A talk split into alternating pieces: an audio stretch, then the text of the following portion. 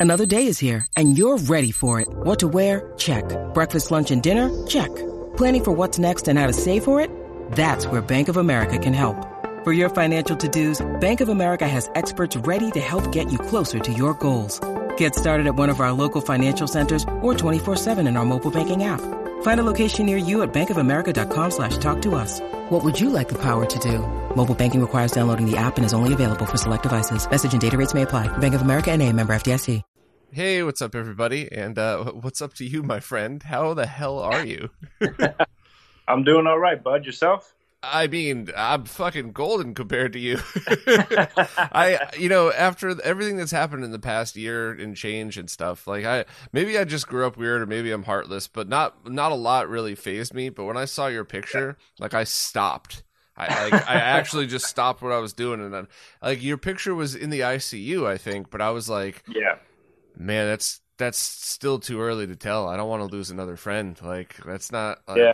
that was some absolutely terrifying, scary shit. So It was it was rough, man. There was a couple days there where uh, we weren't sure which way it was going to go. I mean, I was asleep through all of that, but uh, you know, my girlfriend, the doctors, they didn't know if I was going to pull through or not. Um, so there's there's some bad days there.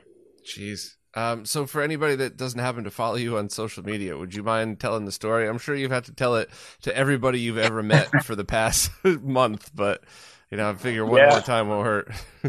Um, I mean, my knowledge of what actually went down is uh, limited. I can't remember really anything of it. Um, but I was in a head-on collision on um, uh, Highway 84 out here, and it's a stretch of highway that's one lane each direction, and there's no center divider, but everyone's going 80 miles an hour, you know. Um, and so it was a highway speed, a head-on collision, and um, it literally tore my car in half. Um, took the whole front of it completely clean off uh, from the front axle on, and uh, yeah, really fucked my day up. yeah, that's that's quite the understatement. That's like when Voltar referred to you as a little under the weather lately. yeah, I legit rolled laughing. That's that's both the understatement of the freaking century.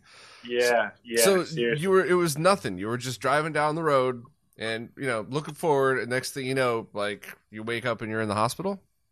Dude, honestly, um, I had a really bad concussion and was unconscious for the n- next couple of days. So I can't even really remember working that night. Uh, most of that day is kind of gone for me.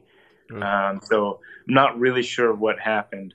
Um, but uh, yeah, I sustained quite a lot of injuries um, over 30 fractures, um, multiple uh, uh, chunks of meat missing from me, nerve damage. Um, but the big thing was I uh, I had three compound fractures in my femur, and uh, that's when like the bone comes out of the skin, and um, one of those one of those breaks severed my femoral artery, and um, thankfully someone who nobody knows who it was, um, but somebody put my belt around my leg as a tourniquet, and that saved my life.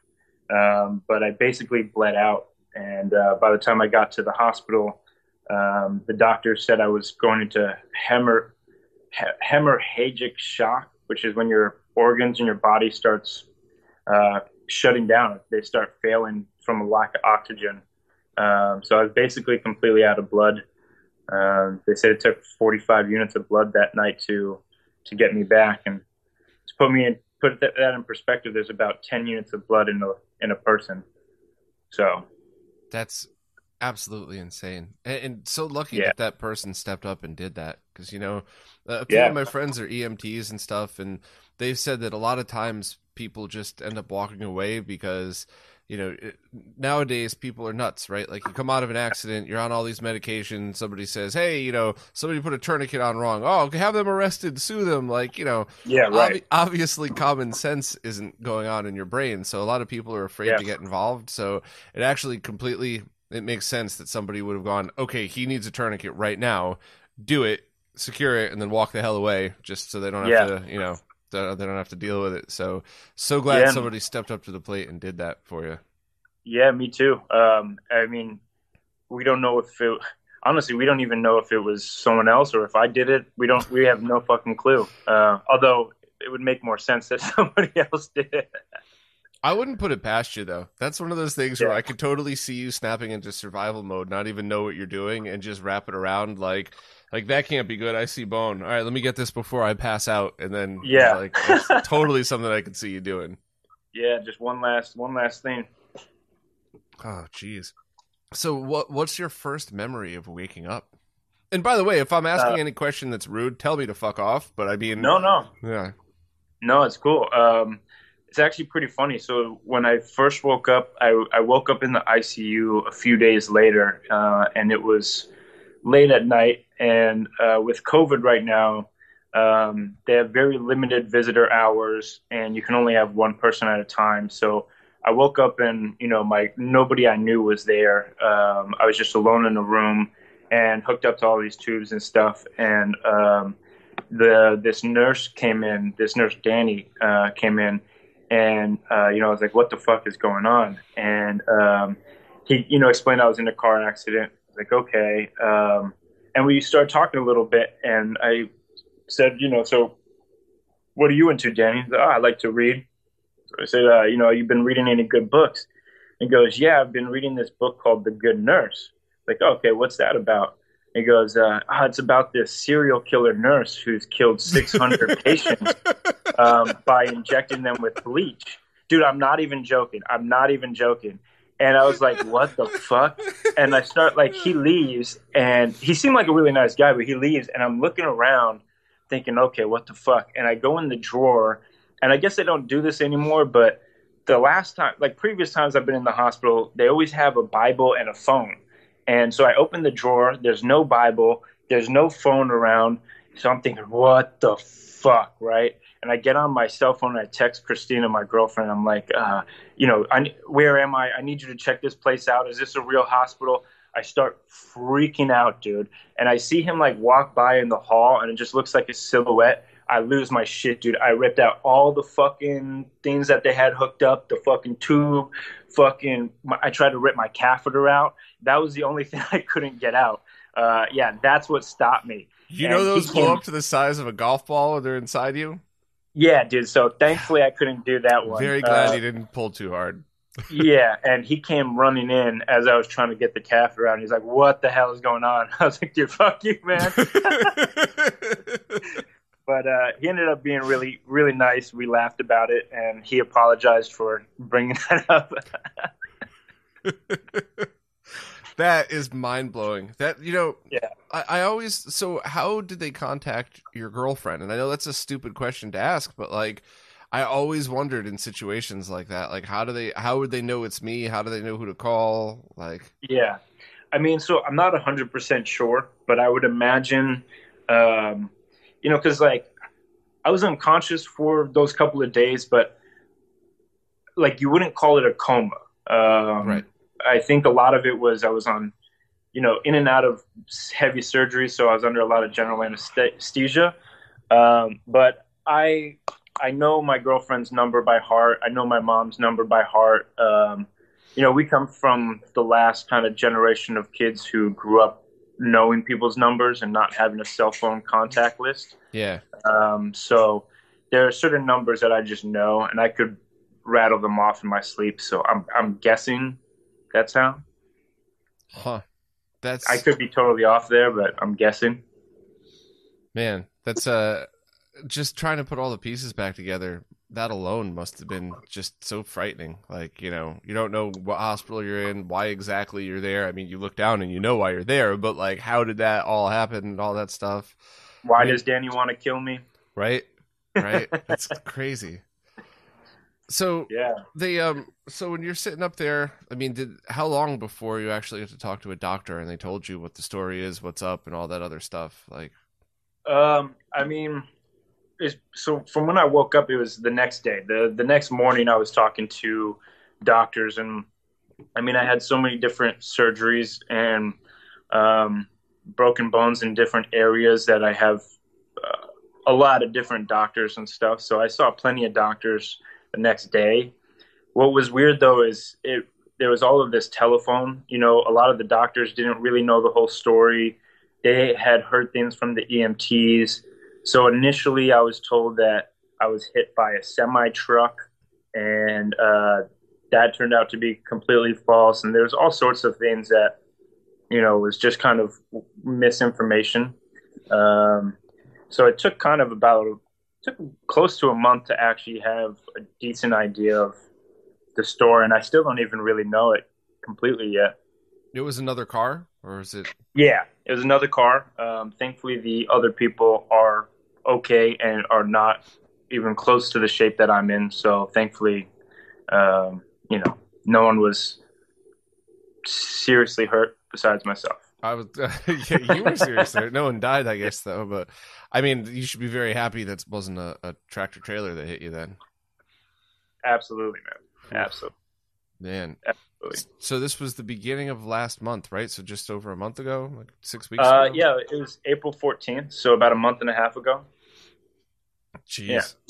So, um, I know I'm going to skip around a little bit, but you got to tell the tattoo story because I legit Yeah. burst out laughing when I read that, and everybody around me looked at me like, "What the hell is wrong with you?" I'm like, "Shut up! This is funny. Let's just read this."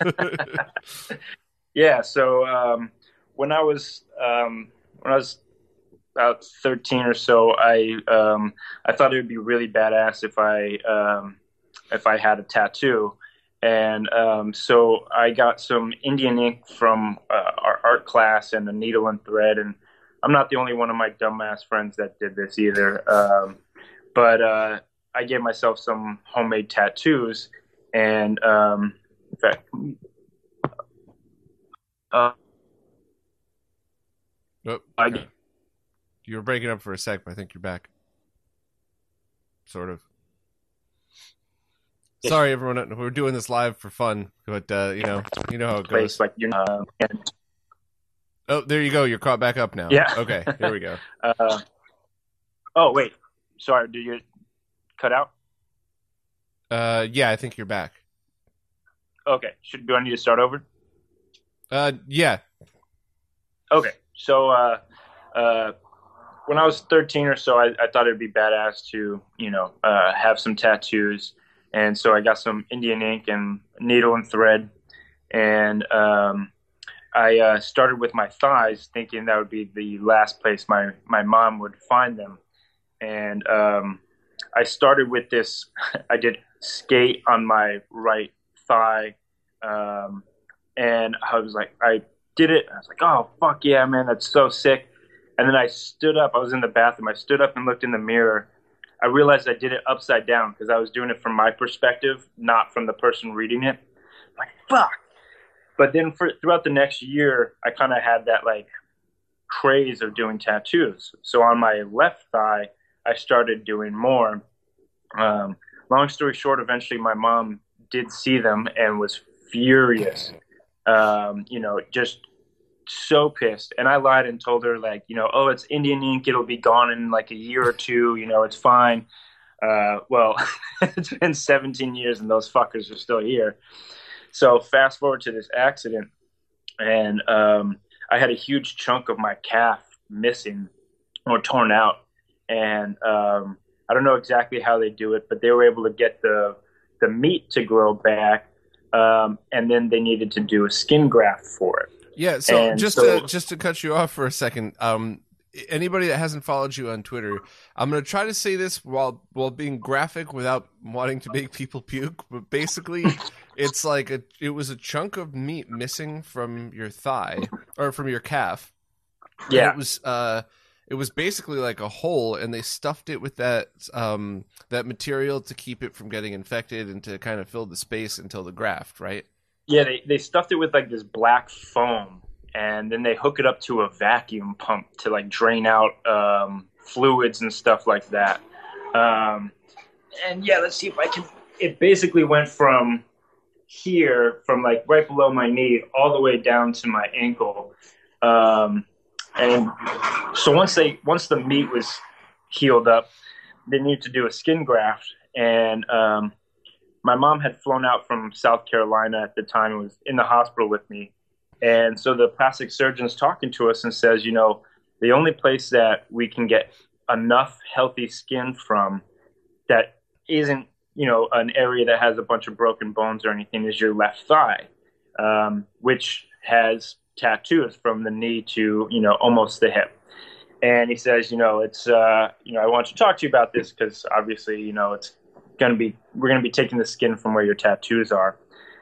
And I said, yeah, of course. I mean, do whatever you got to do, man. Just fix me. And my mom was fucking thrilled, dude. She was so happy. She's like, yeah, peel those fucking tattoos off. I don't want to see them anymore. I'm done with them.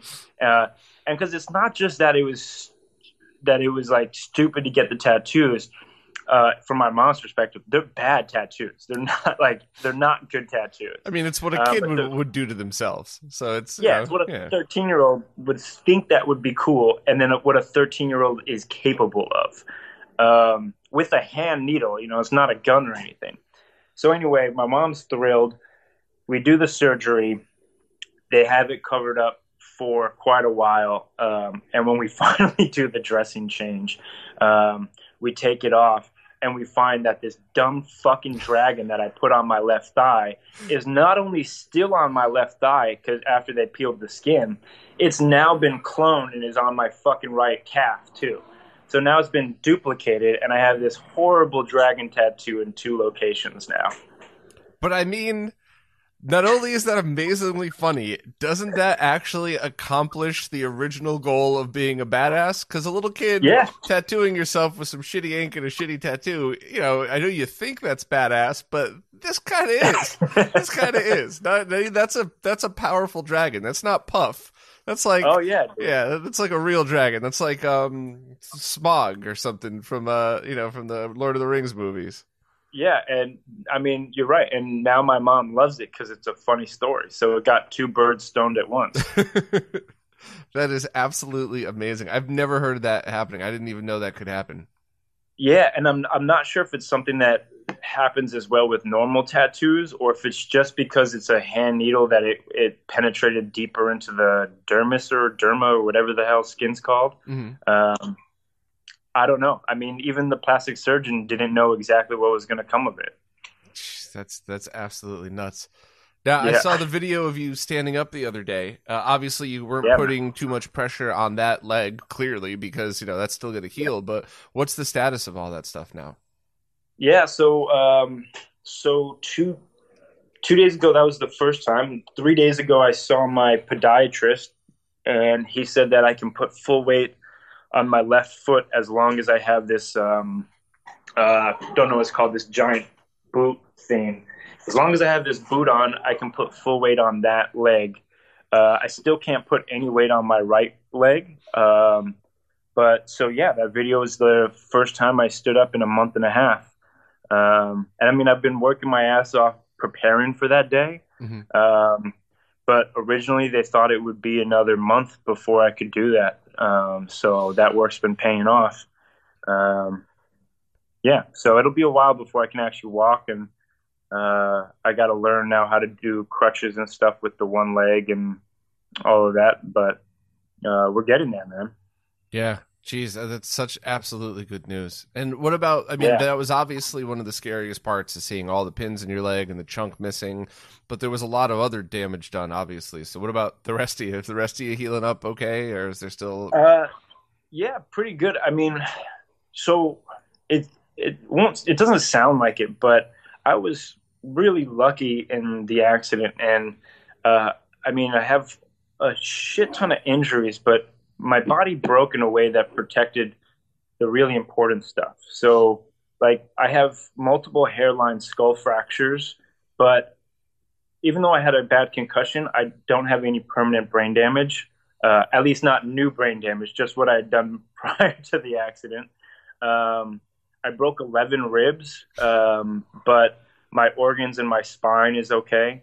Um, uh, I um, fractured my pelvis in four places and broke my sacrum, which is like the bottom of your spine, what connects to your hip, um, as well as I fractured my hip in two places. So I basically shattered like my hip and pelvis. Um, but my eggs and sausage are, are good. So like all of the things that like can't heal are good and we're protected by the things that can heal. So, you know, it seems like I have, well, not, not seems, I have a crazy amount of broken bones and injuries, but all of those are things that can heal. Mm-hmm. Uh, and uh, they're healing well. Like, you know, when I first woke up, it, it hurt to breathe and talk with 11 broken ribs. Um, but I'm doing much better now. Um, although they numb me with these uh, the lidocaine, lidocaine patches. patches. Yeah, yeah, yeah. Glad you have those though. Seriously. Yeah. So, uh, um, but so yeah, it's going well. So the the bones are on the mend. That's probably the the broken bones are probably at least the ribs are probably getting close to healing up. The pelvis probably yeah. takes a whole lot longer though, right? It does, and there's certain things that are you know never going to be fixed. Like the right wing of my hip sticks out of my back like an inch, so it like sticks out farther than my spine. Like it's always going to be displaced like that. Um, my right foot is kind of is she is it called knock kneed when your foot kind of is like splayed out outward? You know when people kind of have their feet like this? Yeah. You could yeah, correct so like that right, over time though, definitely. Well, I hope so, but it's I was never like that and now my right foot is kind of like this. Um, you know, so there's certain things and I'll probably have arthritis in a few years, but yeah, I can't believe that right at the base of your spine broke, but not your spine. Like that is amazing. Yeah, dude. You know, like I don't, yeah. I, I know it's got to be really shitty to be there in pain and have so many people tell you how lucky you are and stuff like that. Cause it's like, well, I'm still really hurt. So screw you. if I was that lucky, I wouldn't get hit at all. So fuck off. But, but still, no, you know, it, that's incredible. Honestly, it's, it's not though. You, you'd think so, but the thing is like, you only have, first of all, I feel like I've been training for this my whole life, dude. I've been breaking bones. I've been getting into accidents and shit forever, man. And so, like, I've worked up to this point. I can handle this. But, like, when you're in these serious situations, there's only really two things you can control. And, like, the first is your attitude. You can be sad and depressed and cry like a little bitch, and you'd have every right to do so. But that's no fun. You can uh, be angry and yell at everybody, um, or you can do your best to like compartmentalize the pain and put it aside and be positive and um, and fucking fight. And I swear, like when you try and be positive and be happy, like it reduces the amount of pain you're in, you know. And um, I don't know, it's like who wants to be miserable for you know months? Uh, and the other thing you can control is how how much effort you put into physical therapy and, and occupational therapy, and that's about it. Yeah, that's some that's some very wise wise advice right there. And for me personally, like laughter laughter is yeah. is the number one thing for me. Like I, I would not yeah. have made it to as old as I am if I didn't laugh as hard as I do at things. And that's why as soon as I saw that you were gonna make it, I sent you that douchebag message like, All right, your leg's fine, but what about your junk, dude? What about your pork yeah. and beans? Is that okay? like I figured I'd try to make you laugh and obviously you took it the right way. So yeah. Dude, that was the first thing my Uncle Jack said to me. Uh, he he called me up, he said, How you doing, Roarke? I said, oh, I'm doing all right, man. He said, Your peckers still work?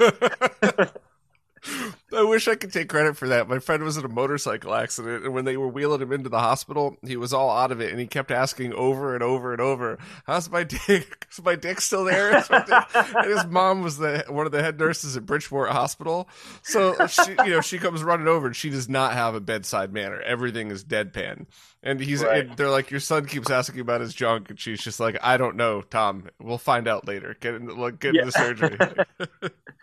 So. Yeah, see, if I had asked that, my mom would have told me it's fucked. Should have said you lost it, but. Jeez.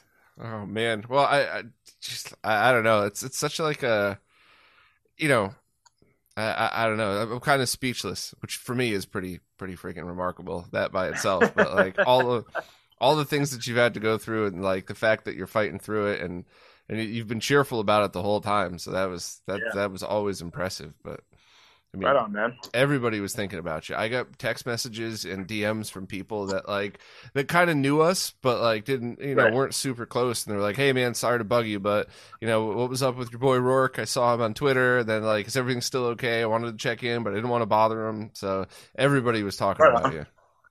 I really appreciate it, man. It's actually kind of blown me away because you know I'm not I'm not very big.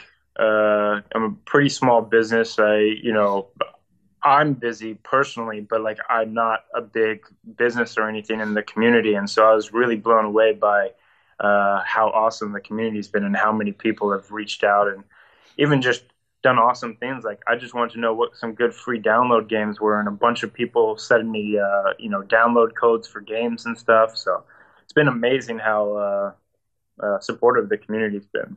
Yeah, it, you know it's so easy. I, I- say this, I say this every time we talk about stuff like this, but it's so easy to look at a comment section or, or go on Twitter and like see all the awfulness and Yeah. not realize that that's less than one percent of the people that that are Right. in this retro gaming community that you talk to on a daily basis. So, you know, times like this, uh, the the good really starts to show through, and hopefully For we can sure. figure out a way in life to make the good show through when it there isn't a tragedy. but you know, but yeah, damn. yeah. So, um, what's the plan like for the the near future? So you're probably in the hospital for at least a few more weeks or something, right? Well, yeah. Uh, so the first hospital bounced me to another, and then that hospital uh, a few weeks ago put me in a skilled nursing and physical rehabilitation center. And so I'm uh, basically in the. It's like a hospital, but it's more focused on physical rehabilitation and stuff. Since now I'm stable, um, and uh, you know wound care and things.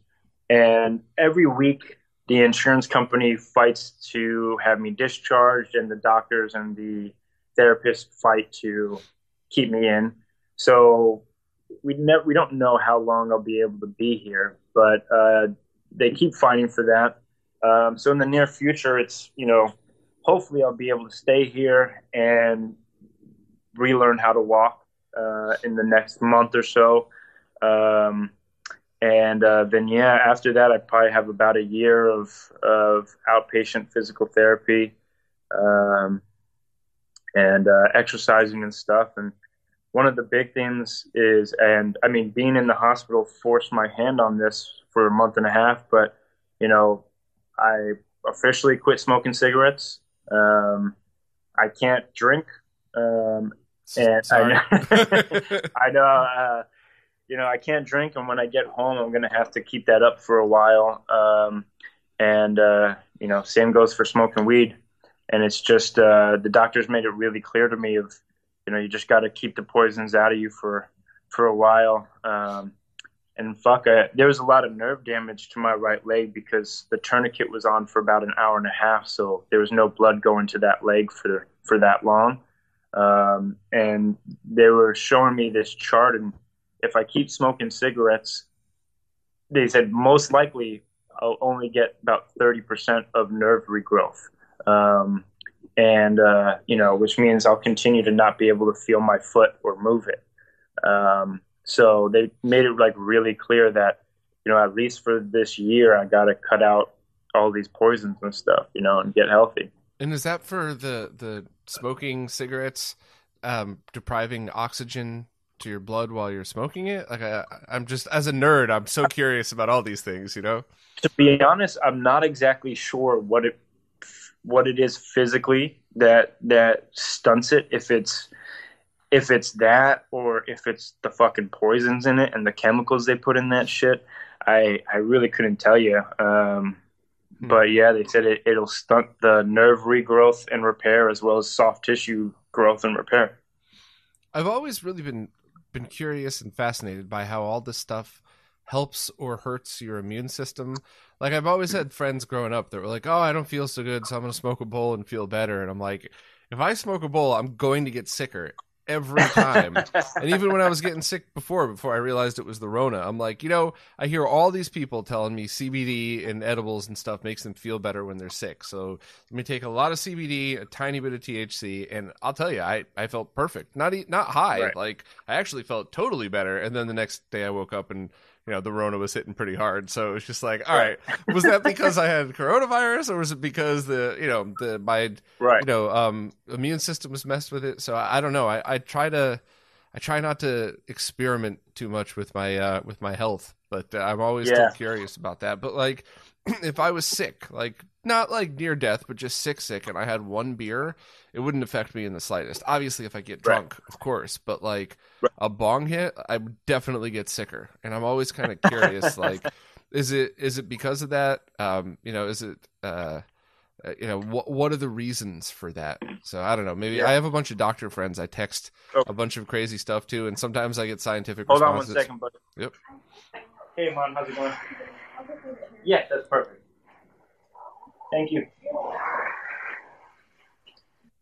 All right, sorry, bud. no it's all good it's all good it's, uh, you know Um, you're the one that's uh that's taking your time out of your recovery to, to hang out and talk to everybody so any breaks you need to Uh, take Yeah, no, you're you're totally right though. Um, and of course, everyone's body's different. Um, but you you do kind of have to separate like smoking from edibles and stuff. Jeez, it's hold okay on. Uh, you have to separate. You know, what the fuck? Sorry, now someone's trying to call me. Um, your audio's still coming through though so it's cool oh you're totally back nope now it's gone Good? yeah Okay. Um, yeah, separating smoking from edibles and stuff, you know, because obviously, even though weed isn't at all as bad as cigarettes, you know, you have to remember when you're smoking, you're still getting the tar and the carbon monoxide, or is it dioxide, whichever one of those it is, and all that kind of stuff. But, you know, to your point, um, it's funny, I learned this when growing weed um, and getting into really into plants and stuff. But it turns out this applies to humans as well. But um, if you if the plant or the person it does not have the correct pH, um, even if you're giving them the giving it the vitamins and nutrients and minerals that it needs to be healthy, if the pH is wrong, um, they can start to become toxic or not get absorbed at all. Um, and sometimes some some nutrients have a wide range where they're still fine. But so, for example, most humans have an acidic diet and their bodies have an acidic pH. And so you might be having the right diet where you have all of the vitamins and nutrients that you need. But if your body is too acidic, certain vitamins and nutrients that would otherwise be healthy for you can become toxic for you and cause illnesses and cause problems. Uh, so just to your point, it's uh, it's interesting how this stuff works. How something that could be good in one circumstance could be uh, bad in another. That's fascinating because I've had really bad acid reflux since I was like 10. And every time I Mhm. brought it up to a doctor, they're like, oh, you drank? Yeah, that's your problem. Get out of here, you fat fuck. And it's like, I didn't, wasn't drinking when I was 10 and I wasn't that fat either. like, come on. Like, so uh, it's interesting. And uh, the point, yeah, Yeah. Carsey's in the chat. He says hi, and uh, he brought up the um, that uh, tobacco is a vasoconstrictor, meaning it constricts your Mm. blood vessels, so it means less blood would be going to your legs while you were smoking. That's a good point. So That's a very good point. yeah, Especially since I had vascular surgery on my artery, my femoral artery. So so uh, it's basically um, you know get get the strength back, continue the physical therapy. Uh, your arms seem to be seem to be in decent shape. You didn't break any anything there, right? Your hands, your arms, so Uh, still have dexterity. my wing, my wingspan is the only thing that went unfazed. So fingertip to fingertip, my uh, collarbone, shoulders, those are all good. Although funny enough, my last accident, I have metal work and all of that. I broke my arm, my shoulder, my collarbone. So I've got brackets basically in everything. Um, What but yeah, accident was that from? Um, shit, about eight years ago. Um, uh, long story short, my friends and I went out drinking, and uh, my buddy Moses, who was living with my mom and I, um, uh, gave me a ride to McDonald's um, on his new motorcycle, um, and uh, we picked up food. And uh, he'd given me his helmet, and on the way back, we were going like 80 on a back road, and uh, he hit a sidewalk, and we got thrown about 40 some odd feet, and um, I went into a, I landed on the sidewalk because there was a driveway going into Rite Aid perpendicular to the direction I was going. I landed on a sidewalk right in the middle of my arm, and it literally snapped the bone clean in half. The orthopedic surgeon said it was the cleanest break he'd ever seen, but it snapped it in half and like pushed the bottom half out, and the muscle contracted and pulled the bones down. So it literally my like my the distance from my shoulder to my elbow was reduced by like three or four inches, and um, I broke my collarbone, my shoulder, fucked up my whole right side, um, and his helmet saved me. But unfortunately, uh, he went headfirst into a street sign, like the pole of a street sign, and packed the left side of his face, and uh, his uh, brain uh, came out of his face, and it was really bad. Uh, obviously, he didn't make it. Man, I'm so sorry. Uh, yeah, uh, me too. Um, but so you know, that's where that metal work is from. So I guess that's what you meant by you. Uh, it feels like you've been preparing for this because you're already in a pretty horrific yeah. accident. Yeah, Jeez. that's also one of the reasons I'm able to keep like a good mentality. Is like realizing like this could have been much worse. Thankfully, the other people are alive. They're in much better shape than me. This, you know, um, everything that's wrong with me can be healed. So you know, it's much easier to stay positive this time around. Yeah, jeez. So, I mean, uh, it sounds like you have a, a solid plan. Um, now, I'm going to ask you a question, but I want you and, and everybody else to know that I'm asking this as a long-term question to the future and just to like okay. to get to get back to like you know the the nerdy stuff that you're really fucking mm-hmm. awesome at. I'm not i'm going to ask about plans for new products and stuff but i'm not trying to imply that you should get right back into selling stuff next week while you're still in the hospital I just like I want to keep it positive and talk about because you were working yeah. on a bunch of cool projects and we had a couple of top secret things in the works that we were gonna get out that actually had no time frame needed, so it doesn't right. it doesn't really matter. It's one of these things where you could release it three years from now and people would still be, you know, a fun little niche market thing. So, yeah, um, basically you're uh, you do a lot of stuff really good, but I think the molds that you were making really set you apart as like you know your signature products if you will. So you know you molded yeah. nes controllers buttons um, and it got it to the point where it looks and feels like the original and you could even get clear and all that other stuff. So yeah. uh, where where about were you leaving off? And then you know where will you pick up obviously once you could walk again once everything else right. you know um, yeah, well, so obviously, as you said, we've got some uh, some projects in the works, um, and then, um, but like right when I left off, and what I hope to get back to, although I did try and see if the nursing facility would let me bring in my pressure chamber and my vacuum chamber. big uh, no. But, yeah, they weren't they weren't feeling it. Um, uh, I, I, tried to explain how quiet my air compressor is, but yeah, they weren't. No. Um, but um, so right now I'm working on doing full uh, Dreamcast controllers, um, as well as the buttons, the VMU window, and VMUs. So I'd like to be able to have that full package. Um, that would be something that will be when it's available and approved would be going through our buddy Dan.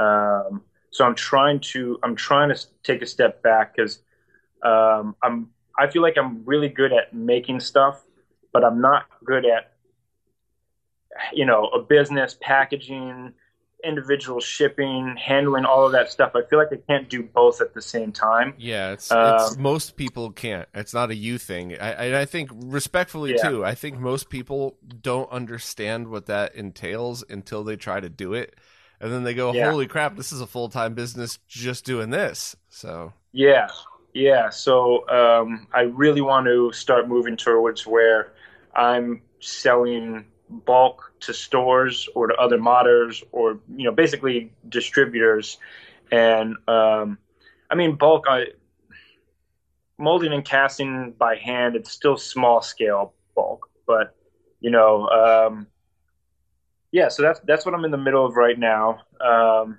and then some really cool stuff though is my buddy paul from uh, rocker gaming mods mm-hmm. uh, and i are I can't get into details, um, but we're working on some really cool stuff for the future that is going to allow me to manufacture in higher quantities.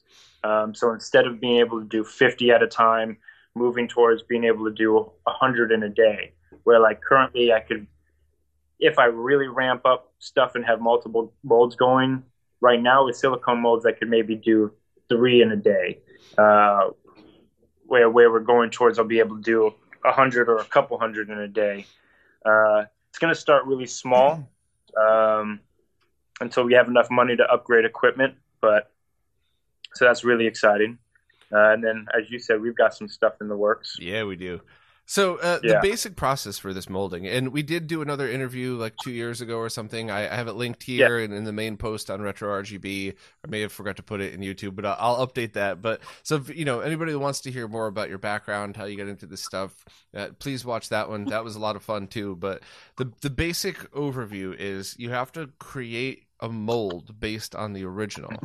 Uh, and yeah. we'll get back to that in a sec. But then once that mold is created, you could then put it through your uh, creation process and ramp it up. Basically, you know, however you've uh, you've figured out the process. So once the mold is made, it's really just about grinding and, and making making each one in quantity, right? Yeah, yeah, yeah. Um, although resin casting, once you have the mold made, even the resin casting is a large process and takes a lot of time as well. Um, so you know, it's not like once you get the mold made, it's it's not like it's just it still is a long process to make each piece. All right, so I guess then maybe we'll just go back to the beginning because I, you know, I've the only experience I have in this is in injection molding and then 3D printing. Um, right. So I guess you know, if you have time, obviously, if you don't have time, drop off any moment here. If you know the doctors come in or something. But what is the process of making a mold like? Like when you get something yeah. where you're like, I want to make my own version of this. I want to make it in different colors. Like, how exactly does that happen? Just step yeah. number one. So you start by, I mean, obviously choosing your piece and prepping that piece, and you know, not only do you need to have it clean and everything, but you need to find a piece that's going to be exactly what you want your end product to be. So, you know, that means whatever scratches in that piece is going to translate into your castings. Uh, so, you know, whatever finishes on it is going to translate. So it's cleaning it, sometimes, you know, sanding, painting, polishing, all of that kind of stuff. But you prepare your piece to get it to be exactly what you want the end piece to be. Um, and now I have I have some extra steps that that I do that I'm not going to get into because there's been some people who've been kind of jacking my stuff. Um, so I'm going to leave some of some of my technique out of it. But the basic thing is once you have that, you're going to clay up basically the negative of the mold, the opposite of what the mold is going to look like, mm-hmm. or one half of the mold is going to look like, and you you'll clay up around that piece. So let's pretend that this bottle cap is the part that I want to uh, mold. I'm going to take that and I'm going to clay, put clay around up to this edge and go all the way around. And you'll make registration keys so that the two mold halves will fit together. And you do some walls to prevent flashing, and stuff like that. But you make a clay model of what the mold is essentially going to look like. And you make a box around that clay model. Um, then you're going to um, uh, put on spots, like you'll put on basically dowels uh, for an injection port and air vents. Um, and then you're going to make, you're going to, oh, sorry, I already said the mold box. You're going to pour silicone over that. To do the silicone, uh, it comes in two parts, uh, and you'll weigh out each part. Um, the ratio depends on the type of silicone you're using, and uh, then you're going to go ahead and mix it, and you're going to put that silicone in a vacuum chamber. And what that is is essentially a sealed container that uh, is attached to a pump that puts it under a vacuum, and that's going to put pull all the air that was introduced into the liquid. Uh, it's going to pull all of that air out of the silicone. Um, once you're done with that, you'll take that out and pour it into your mold box. Um, and then you're going to put your mold box in a pressure chamber, uh, which is also a sealed container. Um, but this time, instead of pulling air out, it forces air into the chamber. And what this does is it puts your, your silicone under pressure, typically about 60 uh, psi, pounds per square inch. And what that's going to do is any remaining air bubbles that might be in the mixture, it's going to squash it down to a microscopic size. And that is going to uh, not only uh, prevent um, visible issues in the finish, but it'll also uh, make it more structurally sound. Um, and you'll let it cure under pressure like that. Once that's cured, you're going to pull all of that out and you're going to remove all of the clay from it while trying to keep the part in the silicone. So what you would have then is uh, the part upside down in the silicone, just pretend silicone around that, and you're going to pull all of that clay off of that. Mm-hmm. And you're going to clean it up real nice, get rid of any clay residue or anything like that on your part. And you're going to put a mold release uh, on it and that's because the only thing that silicone will stick to really is silicone. So if you were to just pour silicone on there without a mold release, you're just going to have one block of silicone, and your part's going to be lost in the middle of it. Um, and uh, so you'll put mold release, and then you're going to go through the same process: mix, vacuum chamber, pour, cure under pressure. Uh, once all of that's done, you can uh, move it and pull both mold halves apart uh, and remove your part from that. Um, once you have that, now you have a completed mold and you can move on to casting. Uh, I should clarify this is we're doing a two part mold. There's other ways of doing it. You can do a block mold where you cut the part out. There's there's different ways you can do it. Um, but for most retro parts, you go with a two or a three part mold. Okay. So now, once you have those molds made, then you could fill it with uh, uh, the material that you want, and then and the, the actual making of it. Um, you basically fill it, pressurize it, and you want to give like the because I could kind of yeah, envision so, it in my head, but like it's still way more complicated than I'm grasping onto. Yeah. Um, so once the mold's done, um, you're essentially going to go through a similar process with the resin. Um, you'll typically like put some rubber bands around the mold or something to keep the mold uh, clamped shut. Um, and uh, I like to put straw. This might be getting too much. I like to put straws in where the air vents will be, so that resin can actually rise up above uh, the mold. Um, but don't worry about that. So you're gonna get your mold clamped and ready to go.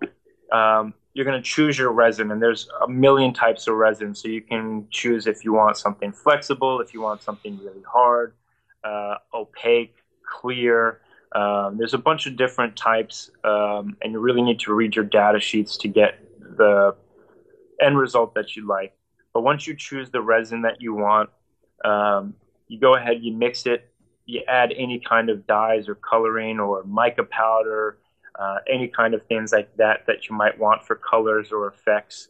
Um, and again, you weigh it out. It comes in two parts. You weigh them out uh, according to the proportions on the data sheet, mix them, and then you'll degas it in the vacuum chamber again, you know, pulling the air out from the mixture.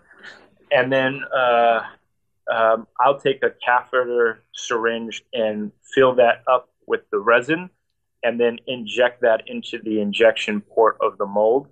And uh, you're going to inject slowly but with pressure until you see all of those air vents fill up with resin. And that's how you know that the resin has fully filled all of the cavities of the mold. Um, and then again, you'll put it into the pressure chamber and uh, get that pressure chamber up to 60 psi, and you'll let it cure in there. Um, for a lot of resins, that's the end of it. Um, for the ones that I work with, which are really specialized for sh- having strong, thin-walled castings, uh, you know, because most shells are, you know, a tiny fraction of an inch thin.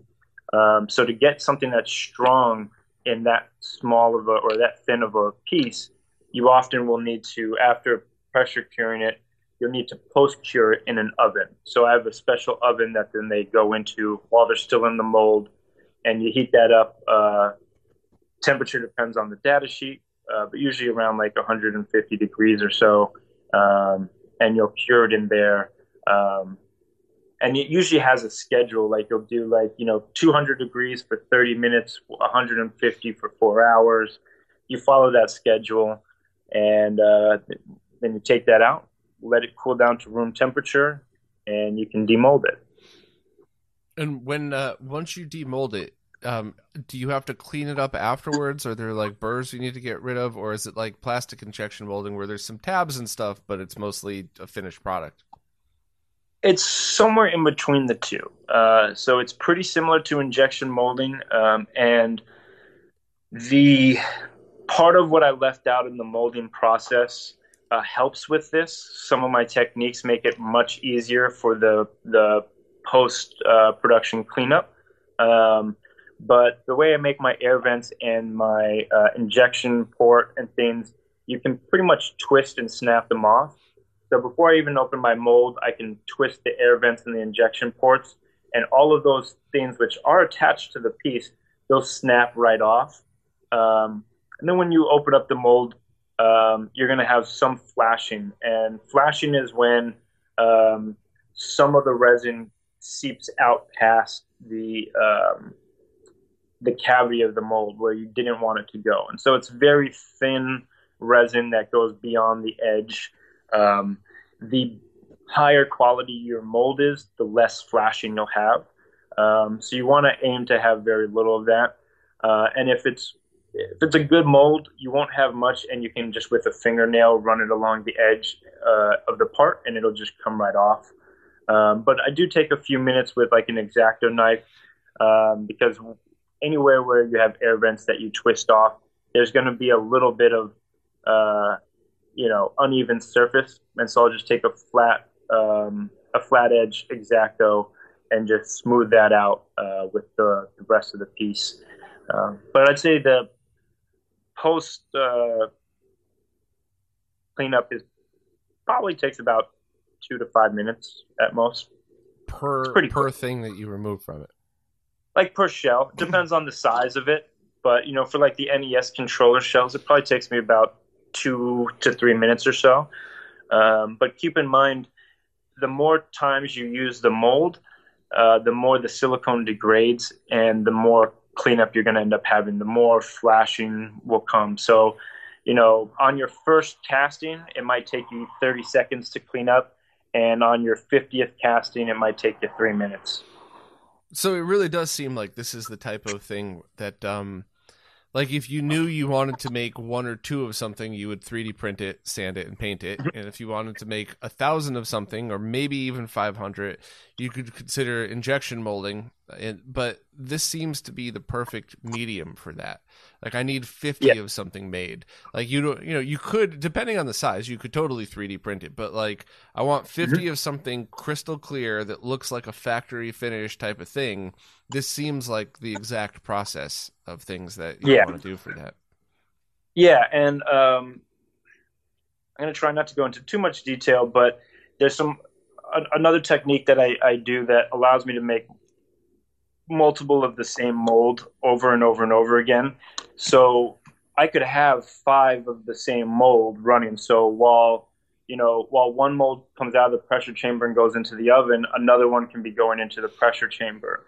So you could you could extend that to a few hundred, um, although it does take time to do still.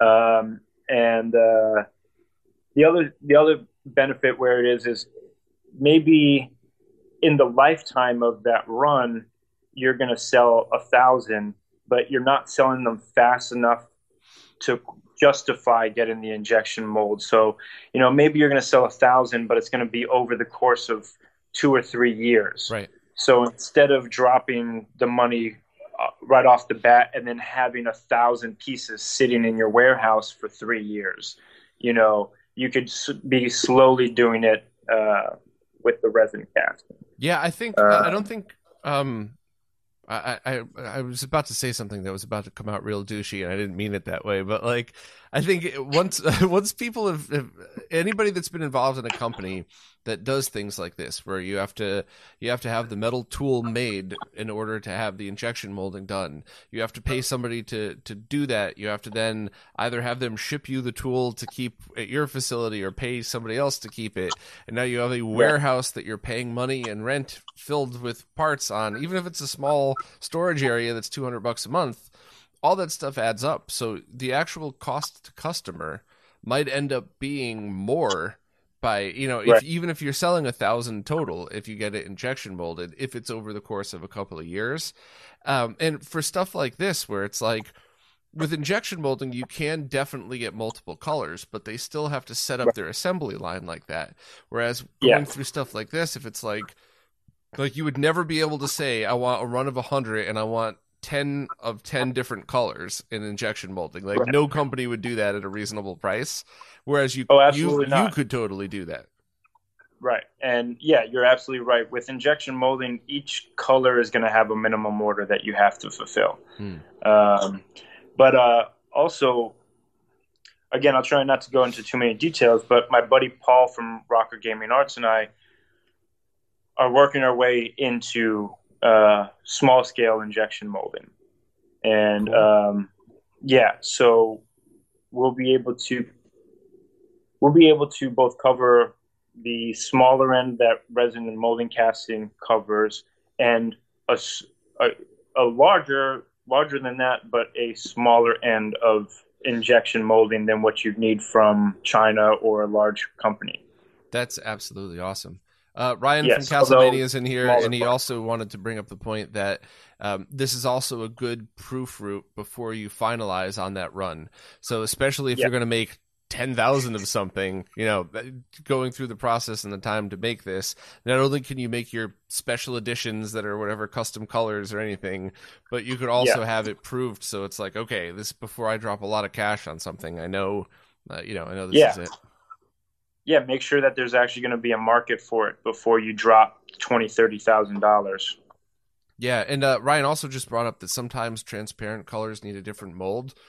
Um, I believe I'm not going to explain this right because I'm not knowledgeable enough in it, but I believe it's the the way the molds and the or the tools are cut. If you're doing it with a color, any color would hide a ton of impurities, whereas if it's transparent, even smoke transparent, you'll see all of that. So yeah, that's another thing. You could actually get in there and you know have you set up one to make all of the transparent colors, the special editions, whatever else. And then if you're going to make ten thousand, you know, then fine, have a tool made for your yeah. solid colors. So yeah, there's actually yeah. tons of uses for what you do. so yeah, well, uh, he's he's got a good point because if you're if you're going to do an opaque uh, shell where no light's getting through then sure your out your the mold for the exterior half should be um, done really well and could be polished and all of those things.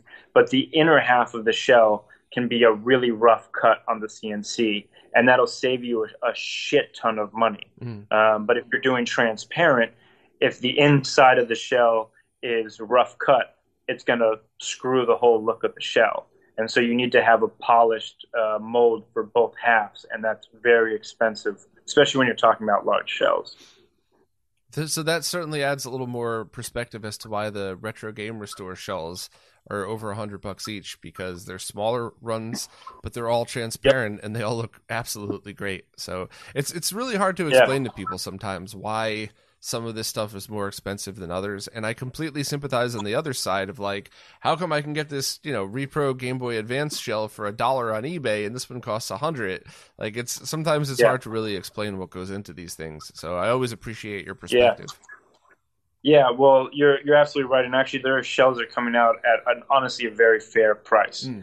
um, and initially when aftermarket game boy shells came out they were expensive but now there's a huge market for Game Boy shells, and uh, especially with the IPS screens out now, where anybody who you don't even need to solder, anybody can mod their Game Boy now.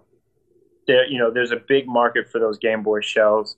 Um, so, uh, you know, there's no problem with getting large quantities for the shells, so they can get really cheap prices. But at, to your point, if you're only getting a thousand, that's very expensive. Uh, the molds to get an injection mold is very expensive, and also you have to think of the size. A Game Boy Advance shell is really fucking small compared, and and really not complicated compared to a Super Nintendo shell. Um, a Super Nintendo shell is going to cost so much more to make a mold for than a Game Boy Advance shell. Yeah, absolutely. But you'll see once the mold is made, um, if if people keep buying the Super Nintendo shells, you'll see that price start to drop because once the mold the mold is a fixed cost. Once you, if you see people continue to buy that and they keep doing runs of it, that price will go down eventually. Uh, but initially, yeah, it's going to be pretty expensive. Cool. So, um, I guess I'll start winding it down a little bit because I don't, I don't want to take up too much of your time. But uh, anybody in the chat has I'm stuck here. anybody in the chat has any questions? I'll start out. There were some questions already asked. Uh, I'll just start with those. Codemaster V said they're always super glad to to contribute to anything like this, and have already signed up for your GoFundMe. So thank you very much. It's very thoughtful. Thank you for being kind in the comments, Codemaster V. Um, I'm borderline said, "Can we get custom dragon tattoo buttons for our controllers?" I love that so much. That's a good idea, dude. That's a good idea. In fact, maybe I'll have to do custom dragon shells. Uh, Jamie Maxwell would like to know, with the time you've spent in hospital, what things have you had to keep you occupied? So specifically, what books, music, games, etc. Oh, so uh, for quite a while, I didn't have much here. Uh, my phone was destroyed, um, uh, and I really didn't have much in the way of entertainment as far as I was concerned. And I really spent, shoot, like almost the first month drawing designs and taking notes and thinking of techniques and ideas for molding and casting and trying to improve my process. Mhm. Um, and talking with like my buddy Paul on how we can take this to the next level and start to increase our productivity so that hopefully I can quit my full time and make this a full time job. So that was the, the main thing. Um, but then my brother and some of his buddies put together and, and uh, bought me this awesome Switch. Um, but I had no games for it. So that's where all the free games came. So last couple weeks I've been uh, just catching up on games. What have been your favorites? Um, well, so I'm replaying Breath of the Wild, um, and uh, there's actually this game called Asphalt Nine, which is a free download game. Right, yeah, Um, that. That's a good game. And yeah, it's it's not the best racer, but for a free game, it's pretty fucking dope. Yeah, Um, and this is funny, man. I I never oh, people are gonna hate on me so hard. I never ever thought I'd be into it, but so my five year old son Jameson, he has my Switch at home. Uh, I didn't want to take it away from him, right? So he has my Switch and he plays Minecraft. And I never thought I'd get into it, so I didn't play it. But now that I'm here, I play with him online so that we can have some connection. And so we've been playing that together. And I don't know if it's just because I'm playing with my son or what, but it's it's been a cool experience. I, I mean that I, that's got to be awesome. I, I love online gaming for you know for a million reasons, but that's got to be up there. Yeah. you know, a pretty amazing way to just keep in touch while you're while you were locked away and you know in an ICU somewhere. Yeah, it's cool. My uh, girlfriend sets up her phone so we uh, FaceTime and then we play and while we're playing at the same time. So helps her get him off of her uh, her case and you know him and I get to connect for a bit. That's awesome. Um, Yeah. so uh, I think you know, based on seeing some of the comments here, you might have to have a logo made up or, or draw your own of a dragon. That's your new logo. I think I would Yeah. I would buy the shit out of that. It would be the Roarke dragon or something. It'd be like the Targaryen dragon, but way cooler. I'm down. I'll do it. Sweet, So, um, all right. Well, I guess uh, you know we'll uh, we'll say goodbye for now. But the next time we do this, and there absolutely will be a next time, will be a product launch of yours. Uh, awesome. You know, where we're going to be selling some crazy new stuff that you've made, and uh, and be celebrating what comes next. So I'm I'm so happy awesome, to bro. see that you're still with us, man. Yeah, thank you so much, man. I'm looking forward to the next time. Awesome. I'll see everybody soon. All right. Bye, everybody.